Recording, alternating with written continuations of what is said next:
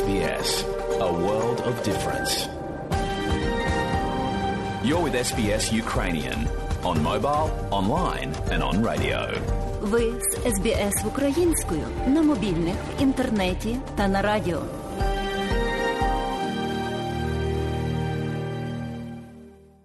А далі, шановні друзі, у нашій україномовній радіопрограмі Вістки із рідних земель, з якими вас ознайомить сьогодні журналістка Людмила Павленко. Палата представників Конгресу Сполучених Штатів Америки проголосувала за новий вагомий пакет підтримки для української держави та глобальної демократії майже на 40 мільярдів доларів. Скоро відбудеться й друге голосування у Сенаті США, після чого це рішення потрапить на підпис президенту Байдену і набуде чинності. Ці кошти будуть використані максимально швидко і без бюрократії для посилення захисту України. Передусім, це зброя та боєприпаси. Це також підтримка розслідування воєнних злочинів Російської Федерації, зазначив президент України Володимир Зеленський у своєму щоденному зверненні. По-перше, ми отримуємо доступ до сучасної зброї, боєприпаси, обладнання, і нам не треба шукати варіанти, як за це все заплатити. По-друге, тепер із ленд-лізом президенту США не потрібно буде узгоджувати з конгресом, яку допомогу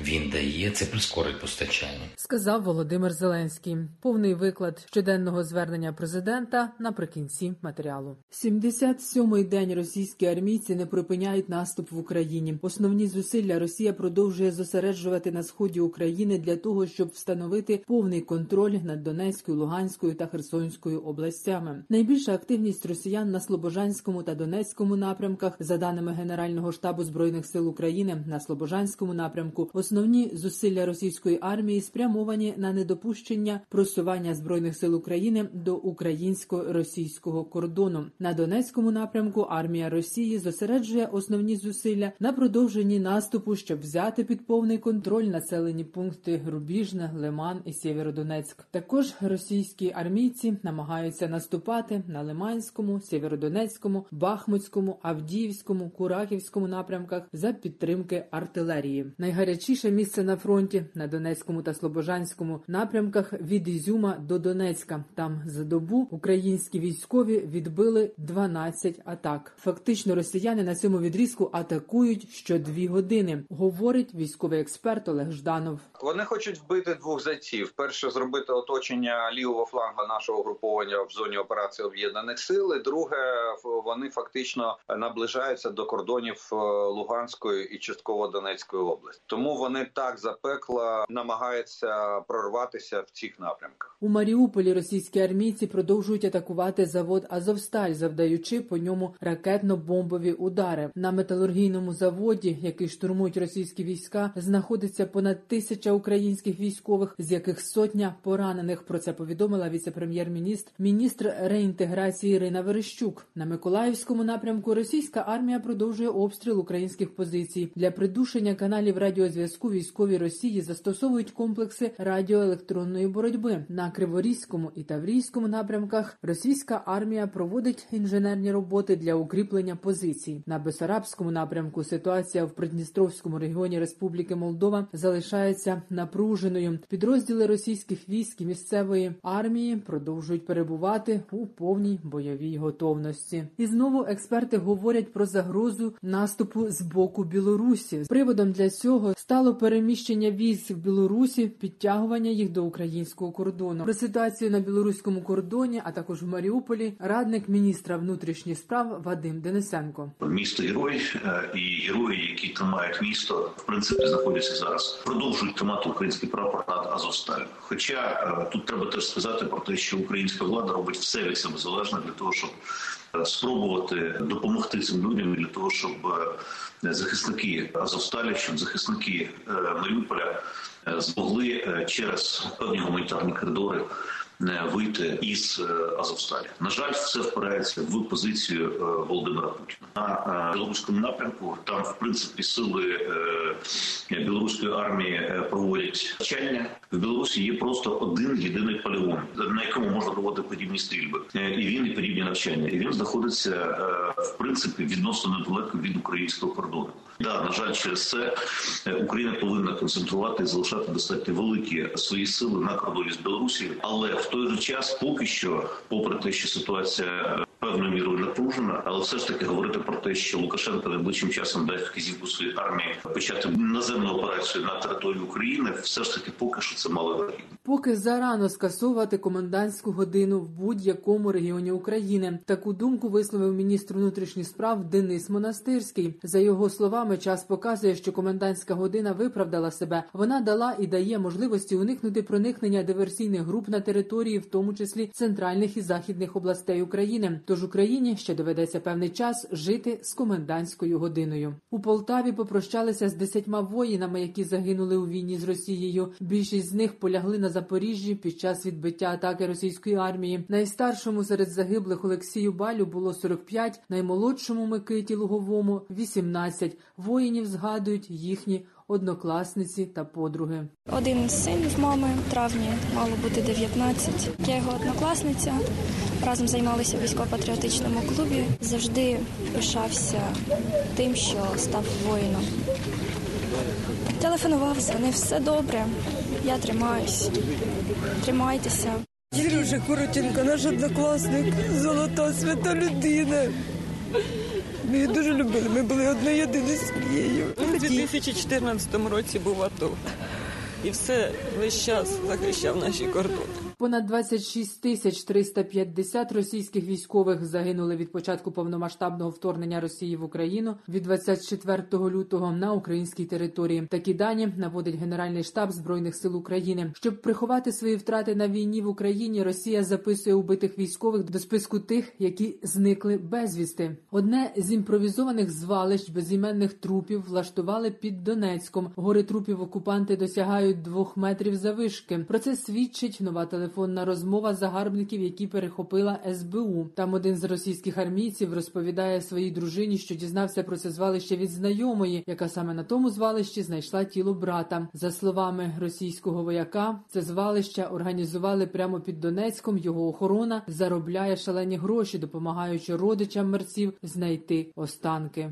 На окупованій території Запорізької області почастішали випадки викрадення людей російськими армійцями. Про це повідомив голова Запорізької обласної військової адміністрації Олександр Старух. За останній тиждень лише четверо мешканців було звільнено. Загалом по області зафіксовано щонайменше 270 випадків викрадення людей, сказав Олександр Старух. Є території, де йдуть бойові дії. Це така сіра зона, яка простягнулася через всю область. Там найважча ситуація безпосередньо, тому що кожен день якісь пошкодження, чи газогони перебивають, чи електромережі, кожен день ускладнення і загроза життю. Найбільші проблеми викликаються надання послуг медичних, забезпечення людей тим, що щоденно вони могли отримати в нормальних умовах. Ну і постійний тиск е, терористів, е, намагання зламати волю людей. Е, Почастішали випадки викрадень. Це вже під 270 у нас випадків викрадень.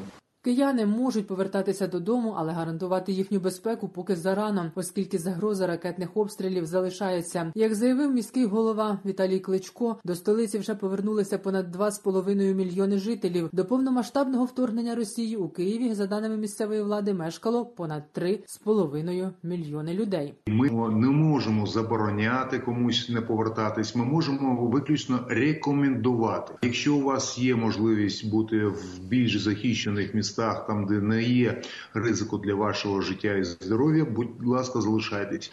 Я виключно спираюсь на те, що на сьогоднішній день велика кількість блокпостів. У нас в нашому місті є комендантська година, яка також обмежує рух по місту.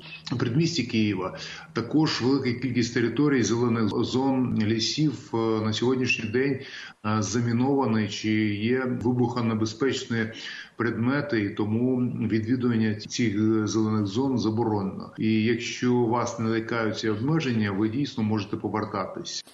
Віталій Кличко також повідомив, що нині в столиці через ракетні обстріли зруйновано 222 житлових будинки. Майже всі вони, за оцінками експертів, підлягають ремонту. Тому їхні мешканці зможуть повернутися до своїх осель до кінця літа, запевнив мер. Посольство Греції відновило роботу у Києві. В українську столицю повернулися дипломати та персонал. Повідомила прес-служба Міністерства закордонних справ Греції. Вони вже в Києві та у консульстві в Одесі готові надавати дипломатичну допомогу. На початку квітня до Києва почали повертатися співробітники посольств, яких евакуювали через повномасштабне вторгнення Росії в Україну. В українській столиці вже відновили роботу щонайменше 16 іноземних дипломатичних представництв. Далі щоденне звернення президента України Володимира Зеленського. Українці, українки, неславні народи нашої країни.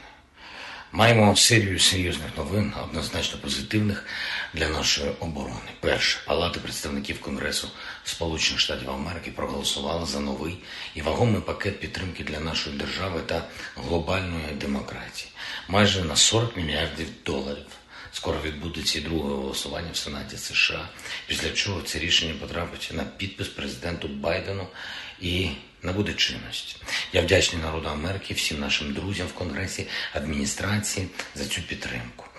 В чому конкретно позитив? Ці кошти будуть використані максимально швидко і без бюрократії для посилення захисту України. Передусім, це зброя, боєприпаси для нас, обладнання, але не тільки. Це також підтримка розслідування воєнних злочинів Російської Федерації, окупантів, підтримка дипломатичної роботи та інше. Друге рішення важливе і навіть історичне це поновлення Америкою знаменитої програми ленд-лізу.